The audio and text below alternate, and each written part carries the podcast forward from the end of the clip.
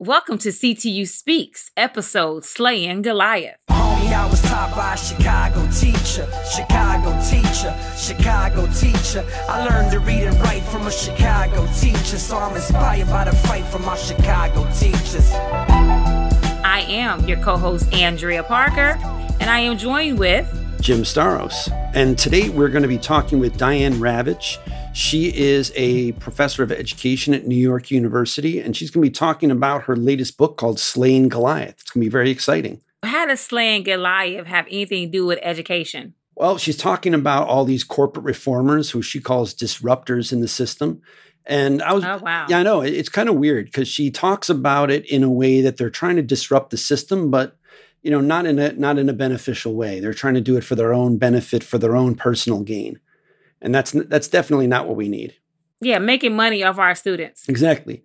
And just even uh, a week or so ago, she had an article. She has a, a blog that has, let's say, slightly more listeners than our blog, our uh, podcast here does. I think she's got something like 20 million subscribers or something insane like that. Anyway, she was talking about how our current Secretary of Education, Betsy DeVos, is trying to divert some of the money from the CARES Act which was supposed to be going to help um, people impacted by the coronavirus and help educational systems around the country, how she's trying to divert that into charter schools, into virtual charters, and how she's just using this as an opportunity to benefit her own agenda as opposed to what's best for the country. That's very sad. It is. You know, that's very scary. Um, when we look at our children as just ways to make money, I remember I was at a meeting and I um, was listening to this charter school director, mm-hmm. and she was just talking to us about charter, you know, her um, charter schools and how she made these charter schools so great. And she called her students clients, Ugh. and I was so taken aback by yeah. that. And not just me, but other teachers in the room were just taken aback by clients. Yeah. And she just kept saying, "Our clients, our clients, our clients." and it wasn't nothing personal relationship with the kids and i yeah. just felt like no this is just not the way to go so yeah. kudos Diane Ravitch. Can't wait to hear what she has to say and how she's trying to slay Goliath. And we know how that story ended. So we're here with Diane Ravitch, research professor of education at New York University, historian of education, and also the founder and president of the Network for Public Education. How you doing today? Great. So thank you so Joe so much for joining us. Um, we know that your book Slaying Goliath just came out earlier this year, and just really curious why the title Slaying Goliath. Well, I wanted to write about the resistance to this fake reform movement. Mm-hmm. And the resistance has been incredible. And the reason that I chose the David versus Goliath theme was that it seemed absolutely appropriate because Goliath is mammoth. It's the federal right. government. Okay. It's billionaires. It's foundations. It's philanthropists. It's uh, all kinds of right wing extremists. And they've right. all banded together and they have plans to reinvent the schools, which usually means to privatize them. Yeah. And so they like to pretend that they're the weak ones because, after all, they're, they're those big, powerful teachers' unions. And that's ridiculous. So I wanted to make the point that the teachers and the parents and the students are, in fact, fighting back uh, and that they've had some amazing victories. And to me, and, and when I talk uh, to the CTU tonight, I want to make this point. Everything changed with the West Virginia strike mm-hmm. because that really changed the public perception about teachers. And um, we, we've lived with this narrative about bad teachers and failing schools for mm-hmm. 20, 30 years. And when I trace back where did West Virginia start, West Virginia started right here in Chicago. Right. And in my mind, and I say this in the book, the greatest hero of the resistance was Karen Lewis. Mm. She yeah. is, you know, my personal hero. I, I love that woman. uh, she mobilized CTU in 2012 and uh, led a very successful strike that electrified the nation. Yeah. And most of the media was against it. Most of the mm-hmm. national media was against right. it. But it was very clear that the people of Chicago were with the teachers. And I think that what I've seen since then, starting in West Virginia and then going on to Oklahoma and to other Colorado, Arizona, California, whenever teachers have gone out on strike, the public has been with them. Right. And teachers really didn't understand how how much they're liked, how much they're respected, and how much innate power they have. And I think that that was the lesson that Karen gave us. Uh, and it took a while for others to have the courage to follow her lead. Right.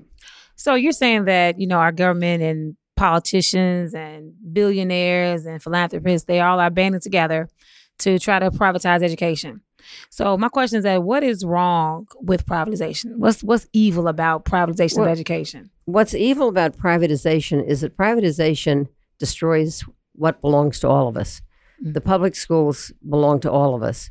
Privatization divvies up things into a competition in which it'll be like a free market. And the free Right. market is never uh, good for the losers because the free market always has winners and losers. Right. It has a few winners and a lot of losers. Mm. Mhm. That really betrays what public education is supposed to be about. Public education has never, ever achieved the goal of equal educational opportunity, but it's the goal towards which we strive. And what privatization says is give up the goal. Don't even strive for equal opportunity because that's beyond anything. We can't even try for that. Right. Let's just go for competition, winners and losers. Let's pick the kids who are the top kids and give them the best.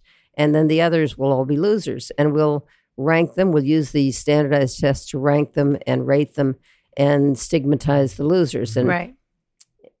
part of my book is a, a, um, a documentation of why standardized testing is so flawed because it's designed to rank and rate and stigmatize children.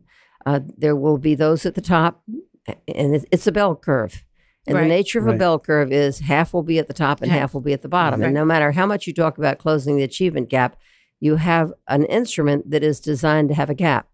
So you'll always have half the kids saying, I'm a loser. And then it Right. turns out when you look at who's winning, it's the kids who already have the most. Right. And when you look at who's losing, it's the kids who, who, who have the least. It's the kids who have disabilities and the kids who are English learners and the kids who come from tough neighborhoods and have two and a half strikes against them.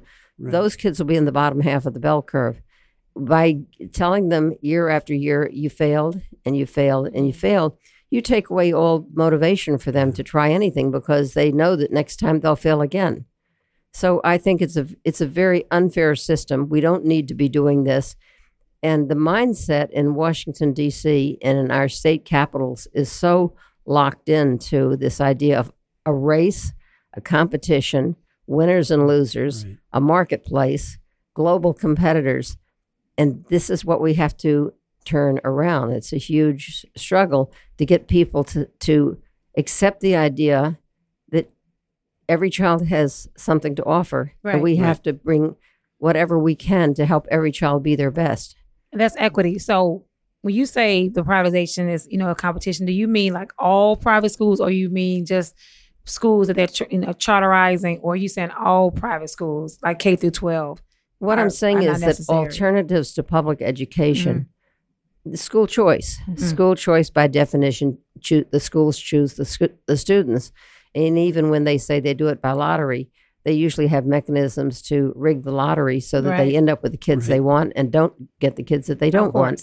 And then the kids they don't want get bounced back to public schools. And then they say, oh, look how bad the public school is. It has the kids we didn't want because they wouldn't take them. that gets to one of the questions I had. Uh, one of the claims you make in your book is that national ed policy is based on selective facts. I was wondering if you'd give a couple examples of that. What do you mean by selective facts, and how is that harmful? Well, one example would be No Child Left Behind. And I contend that we as a nation have been breathing the toxic fumes of No Child Left Behind now for t- almost 20 years. Uh, it was passed by Congress in 2001, signed into law January 8th, 2002. And it was based on a selective, not even a fact, a selective hoax. Uh, the selective hoax was that there had been a Texas miracle. Right. And we now know 20 years later, there was no Texas miracle. It was just campaign rhetoric. And a lot of Democrats bought it. And there were as many Democrats voting for it as there were Republicans. Right. And it was actually a very dramatic and transformational law for many reasons. First of all, because it gave the federal government more power than it ever had in state and local affairs and controlling the schools. And secondly, it introduced this idea that we should test every child every year in grades three through eight. And then we would be able to somehow raise up everybody if we knew their test scores. And it was a hoax. We, we didn't raise up everybody. The same kids who were left behind in 2000 are still being left behind in 2020. That's true. So where are we in slaying Goliath? Are we are we winning? Is he still slaying us? Where are we in terms of slaying this demon of privatization? Well, the theme of my book is that uh, things are actually turning around. Okay. That the charter people and the privatization people are like on their back foot right now. They've been thrown off balance by a lot of elections recently, like the election in Kentucky. Uh, Kentucky went by 30 points for Trump and then turned around and elected a Democratic governor largely because of teacher support. Uh, Virginia elected a Democratic governor uh, based on teacher support. Uh, there have been a number of key elections where uh, teachers knocked out uh, really very ultra conservative anti education legislators and took their places.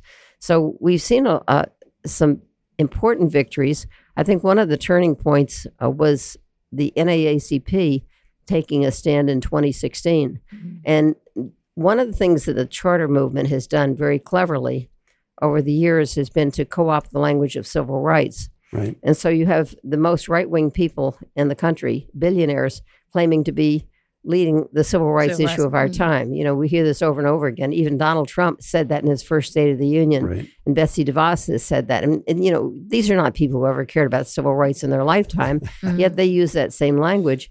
Right. And then they will find people and pay them a lot of money and put them out front and say, uh, but this is what Black and Hispanic parents want. They really want charter schools. They don't want public schools. Uh, and it's a great hoax. I really think there needs to be an organization dominated by people of color who stand up for public education because I'm a white woman. And so people say, oh, you're a white woman. So, you know, of course, how can you understand? But every time I go to a union hall, and I've been to many of them, I see far more black and brown faces than I do in any of the conservative think tanks that are supporting this stuff. Right. So I think this has been a deliberate hoax to persuade uh, black parents and brown parents that somehow the billionaires are on their side, and they're not. I know that they are not on their side. They're on the side of privatization, and that will not benefit them. Right. So we really do need black and brown people uh, of who b- belong to unions, who don't belong to unions, who are parents, who are concerned about public education, to step up and speak out for their public schools. Right. Uh, so I think that uh, it's it's a challenge to everybody who cares about public education to stand up for public schools and say this is part of our democracy, mm-hmm. and if we limit access and say you you the schools choose uh, the, the, parents don't choose, uh, we, we will res- restrict our democracy. We have to make every school far better than it is. I mean, I'm, I do not believe in the status quo. And I have a chapter in the book saying, who does the status quo belong to? Mm. The status quo belongs to these disruptors, the people that I call Goliath. And I think that we are actually making a lot of progress because you have the NAACP bringing out a report saying that we should have a moratorium on charters. Mm, right. uh, this was endorsed yes. by Black Lives Matter, and this was endorsed by uh, the Mexican American Legal Defense Fund.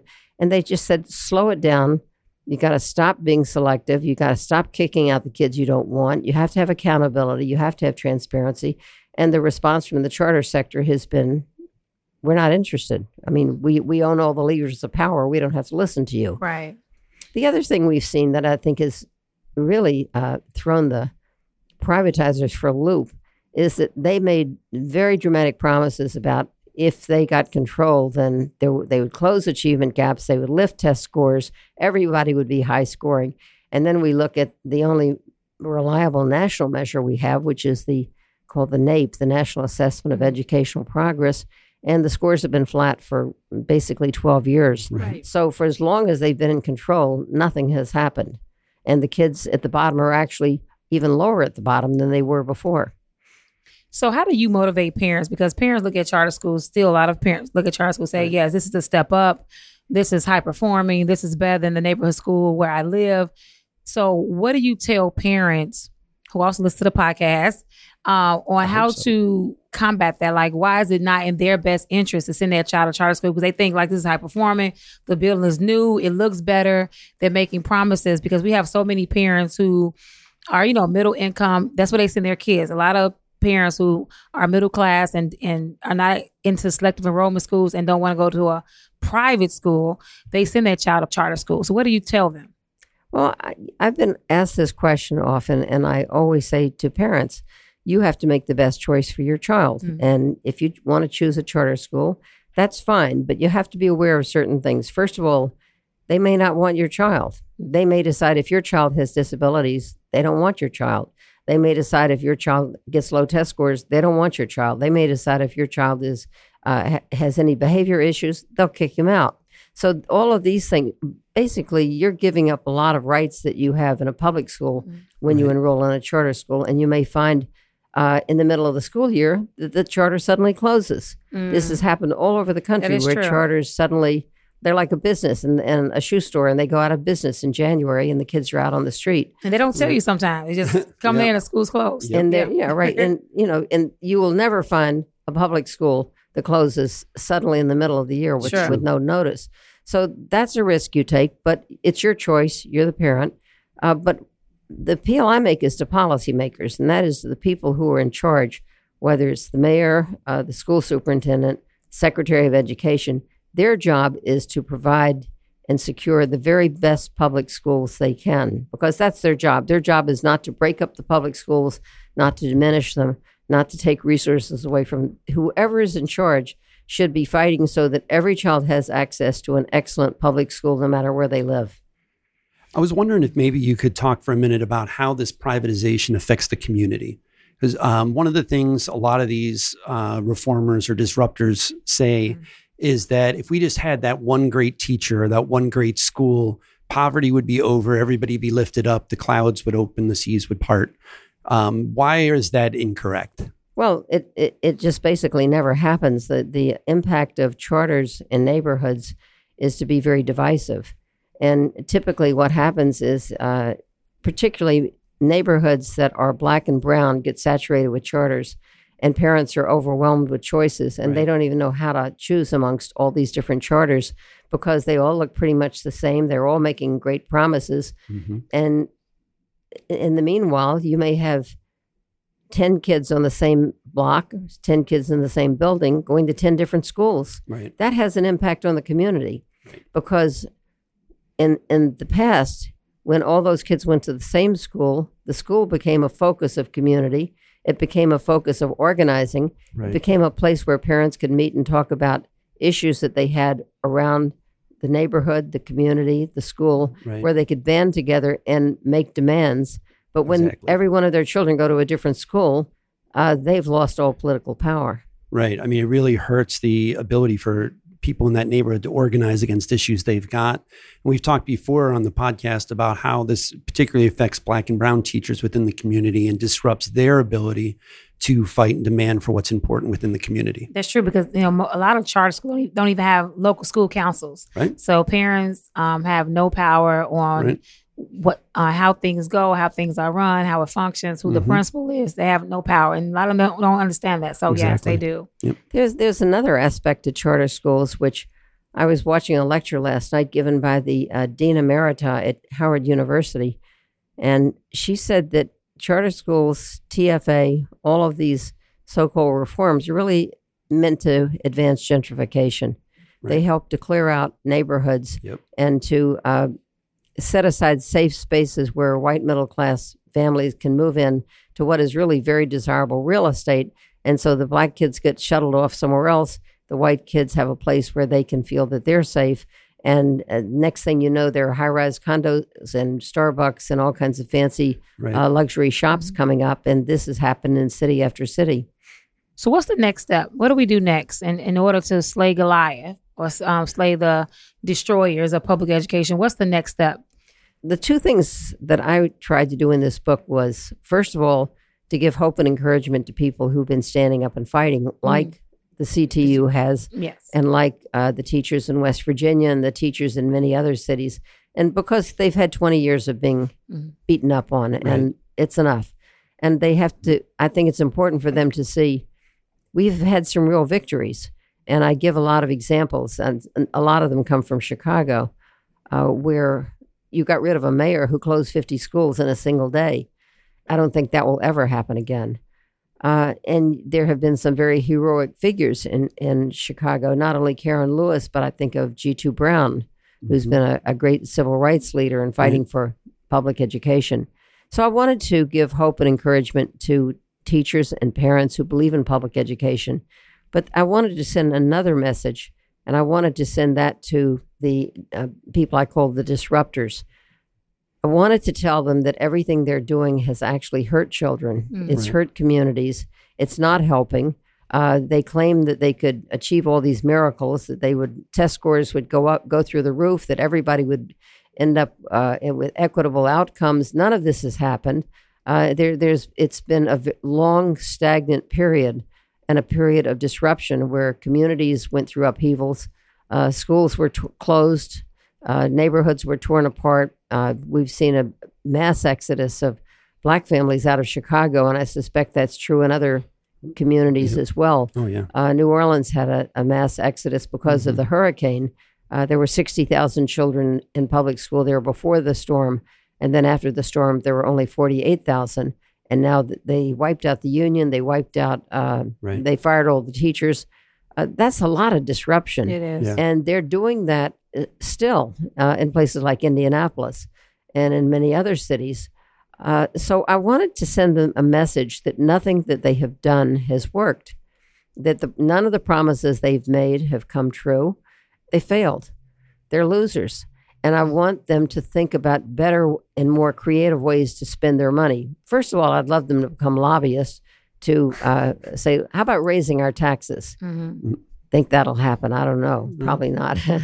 uh, but that wouldn't that be wonderful if you had uh, Bill Gates say, you know, I'm worth 110 billion dollars and uh, I should be paying more taxes. Yes. Right. Let the community Um, decide where it And, goes. and the Walton family, which is worth 150 billion, and Jeff Bezos, who's personally worth probably 110 or 12 or 15 billion, they should all say, I'm not paying enough taxes. Uh, but the Waltons actually are suing different localities to to lower their property taxes, Right. and when they lower their property taxes, that hurts public schools. right. And in, in, in district correct. after district, you see public schools losing uh, teachers and losing classes and, Right. and increasing class size because of the competition with charters, which doesn't help anybody. Right. Now, you mentioned earlier about how charter schools opening the door basically to gentrification. So, how do you think that should there be some kind of like housing policies that um, governments or localities should institute to help combat like the, the rising cost of uh, rent in these neighborhoods? So, charter schools won't be the open door to gentrification. You know, I, I, I don't know how to control housing policy. I don't. I hardly know how to control education policy. uh, but what I do believe is that charters should be uh, authorized only by the local school district, and the local school district should make a decision and say, how will it affect our fiscal stability if we open a charter in direct competition with local public schools? Okay. And if it's bad for the local public schools, it shouldn't open. And if there's no need for it, they shouldn't get authorization. Uh, most of the laws have been written by charter lobbyists. Right. And so they have written them to benefit themselves financially Yes. And to protect their non accountability. So I think the challenge today for those of us who are concerned for the survival of our democratically governed public schools have to become active in rewriting the charter laws so that charters are authorized only by the local school board and so that there is a consideration of their fiscal impact before they're authorized and so that they are completely accountable both fiscally and academically. to stay on the the policy thing just for a second, if if you were mayor of Chicago, uh, our current mayor ran on the platform that she was going to improve the schools and and be on the side of teachers, and then really fought hard against all the wraparound services and reforms we fought for here with CTU. What would you do? What would be the first one or two things, particularly looking at education in the community, that you would do if you were elected mayor today? Well, I, I would take a, a holistic view, uh, which I, I don't know to what extent it aligns with the CTU platform, uh, but I would make sure that there were health services in every community uh, that were available both to families and children, uh, that every school had access to mental health services, because I think that given all the pressures in our society, Right. uh, there is a crisis in, in Oh, mental health for children and for families. Uh, the pressures, the economic pressures, the social pressures on people are just enormous. Uh, and I would look to, to make sure that children have adequate nutrition. Uh, I would do everything possible to reduce the stress of testing. I think that testing itself is a, um, a burden on children because it it's based on a false premise. So why are we doing it? And I think that we we should look to people say, I want to know how my child is doing. And I always say, why don't you ask their teacher? Right. Their teacher is the one who knows how they're doing. If you want to know how Chicago compares to other cities, go look at the NAEP scores. The NAEP will tell you how Chicago compares to uh, Detroit, New York, Milwaukee, Washington, D.C., and Philadelphia, and a lot of other cities. That's all there on the NAEP. You don't need to test every child every year to find that out. Right. You have to remember, we're the there is no high performing nation in the world that tests every child every year. So we're Mm. imposing this stressful burden on children that the test is everything. Right. And it makes them feel really bad because half Yeah, of them are going to be uh, stigmatized. Right. One of the other claims you make in the book um, that the disruptors argue that these great teachers in great schools will fix poverty. I know we talked about that a little bit earlier, but how is that really missing the the real key issue here? And and what is the the fix if there is one? It's wonderful to have great teachers. The problem is that when we start figuring out who a great teacher is, we look at student test scores, and that's really not a good way to identify great teachers.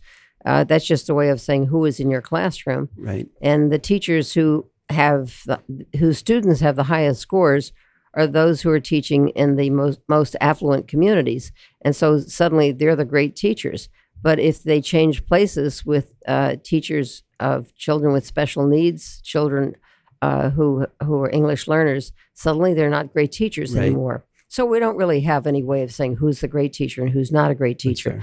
and to say, and I know that Wendy Kopp of Teach for America has said this in the past, uh, we don't really have to fix poverty. We can, if we have great schools, great schools will fix Right. poverty. And we know that's not true because we've had Teach for America now for 30 years and they haven't fixed poverty anywhere. Right. So you really have to just look at the facts and say, where has your theory proven to be true? And it, the answer is nowhere. Nowhere. Right. And it, it seems that also it, it tends to focus on those individual success stories. That if I was living in this situation and I rose above it, then we all could do it. It's another way to just blame the victims in the situation or blame the kids for their own situation that they did not choose to put themselves in.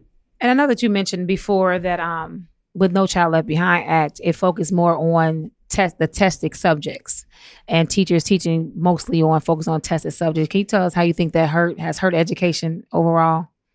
I think of education as a process between a teacher and students in which the teacher's excited about what she's teaching, the kids get excited about it, but, and they want to please their teacher. They really, Right.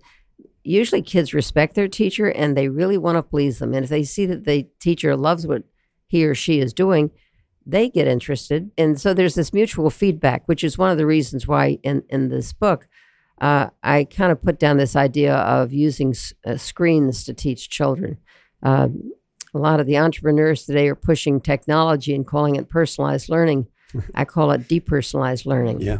So to me, real education is that excitement that happens between the teacher who is motivated and the, the students who in turn are eager to show that they can do it. You light fires. Right. And that's what I'd like to see happening all over. Where it will it's most likely to happen is where there are reduced class sizes. Right. And one of the biggest problems, especially in urban districts, is class sizes are way too large. Right. And I was in Los Angeles recently, recently, and there are classes out there of 35, 40, 45 kids. That's impossible. You Yeah. can't have that personal connection with a large class size like that. I think it's reasonable to insist on smaller classes. Very wealthy people who send their children to elite private schools expect to have 18 kids in a class. Uh, That's when Mayor exactly right. Bloomberg sent his children off to elite schools, they had 15 kids in a class. Right. That's nice, you know, that costs a lot of money, and probably we won't get there. But we should certainly recognize how important that is because the student is known and has that personal connection with the teacher, and the teacher knows every one of her students. Right. And that should be one of the number one demands when we say to the uh, philanthropists, like whether it's Bill Gates or the Waltons or any of these other very wealthy people who want to reinvent the schools, hey, why don't you give us the money to reduce class sizes? That would really make a difference. Mhm. Um, one one other question that I've got is I hear a lot of well, particularly non-teachers talk about this issue, but the idea of merit pay, the idea that if you're a good teacher, you get paid more. In most companies, most businesses, that's what they try to do: reward the people who are most successful. Why, why do you see this as a problem? Well, merit pay has been tried, oh, for well over 100 years. It's never succeeded, not in education. Uh, and there are people in business who think that it doesn't succeed there either because it creates a competition amongst workmates where they're not looking out for the, the good of the company, they're only looking out for themselves. right? And um, there's a very famous writer about business uh, named Edwards Deming, and he was considered the guru of of uh, reinventing Japanese uh, the Japanese corporation. And he wrote at length about the uh, viciousness of merit pay. Mm. And he said that the you hire the, the pe- best people you can, you give them the best support you can, you help them uh, be the best they can, and then you let them do their job Do their job. Yep. and you don't give them incentives. And what we've learned, and I have a chapter about this, is that punishments and rewards actually are disincentives. Uh, that when you punish people, uh, they lose their uh, motivation. When you give them a reward, they'll work only as long as the reward is there. But when you take the reward away, they they, they lose their motivation because Right. their motivation is tied to, to the reward. So, what modern cognitive psychologists say, and I cite their work uh, at length, is that what people need is they need a sense of autonomy. They need to be, believe that they can do the job, and they need mastery in their work. And if you let them do their work, they will succeed at their work, but it won't be because they're being offered a few Right. dollars more. Uh, there was a huge test of merit pay 10 years ago at Vanderbilt University. They did this in Nashville, Tennessee, and they offered math teachers a bonus of $15,000 if they could raise test scores. And they had a control group and an experimental group. And at the end of three years, uh, they concluded that the merit pay made no difference at all. Both groups got exactly the same results because both groups were doing the best they knew how. Right. Uh, and offering a reward didn't make teachers teach better. They were already Right. doing the best they knew how to do. So it sounds like you're saying if you treat teachers like professionals, mm-hmm. they'll do well. Right. That's a crazy thought. That's very important. Yes. So I'm thinking about these disruptors, and I'm thinking about this this privatization of public schools. And there are a lot of people working together, as you mentioned, Karen Lewis. You know, a lot of unions, a lot of unions, um, a lot of parents banding together with teachers. But what is going to happen? I'm just thinking about the urgency. This is the urgency that we ought to have as a society. What's going to have? What's going to end up being the end result if we don't work together, band together, uh, form allies, and get rid of the privatization of public schools? What's going to end up happening?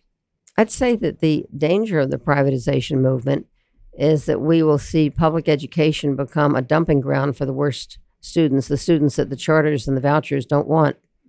Uh, we'll also, and I think this is right now a very scary possibility. There's a Supreme Court decision that's going to come down uh, called Espinoza versus Montana, um, where this ultra conservative Supreme Court might rule that we are every state is required to support religious education. That would be a terrible burden on public funding because religious schools are, are, are not regulated. They, they might be regulated in the future and they might grow to regret this. Uh, but as it stands now, uh, when you look, for example, at Florida, which has four or five different voucher programs, they have public funds, a billion dollars a year going to religious schools. They don't take the test, they have no accountability, whatever. Uh, the religious schools can hire high school dropouts as teachers. Uh, so they're getting a substandard education to begin with. And in addition to that, they discriminate. Uh, they discriminate. Some of them are racist, some of them are uh, homophobic. Uh, some of them openly state, we don't accept gay students and we don't accept gay families. wow. Uh, and they're being paid for with public funds. In Florida, they have $2 billion a year going to charter schools, which are almost unregulated. They have to take the state test, but they come and go like daylilies. They open and close with great regularity. so I can see uh, this becoming the norm uh, where public money is flowing to unaccountable religious schools where religions pop up overnight that none of us ever heard of before. Right. Um, and where basically it's homeschooling uh, with a religious cast taking public money. And I've heard a number of cases where uh, children were abused in homeschooling situations because there's no reporting. Uh, in in a public school, you're required to report abuse. So it would be as if we turn the clock back to, let's say, the 18th century, before we had public schools, where the those who had the most get the best, and society as a whole then has no obligation to make any effort to provide equality of educational opportunity. And as I've said Wow. before, we are far from that now. Our public schools are far from being good enough. We have to fight to make them f- much better than they are. We have to reduce class sizes. We have to give the teachers the supports they need to be successful. We have to give the children the social and, and mental health and uh, services that they need. We're not doing that now. Uh, but that's the fight we should wage to make our public schools far better, not to abandon them. And I think the privatization movement would abandon them. Wow. Well, thanks for listening to this episode of CTU Speaks with Diane Ravitch. It was very exciting and we got a lot of really good information. What do you think there, Miss Parker? It's always wonderful to hear a voice from someone who wants to protect the sanctity of public education. So I am Team Diane Ravitch all Team day long. Ravitch. And also, I hope that you are Team CTU because we just partner with Fox uh, and our affiliate in Chicago, W uh, Fox 32 WPWR. We started launching our hour series called We Still Teach.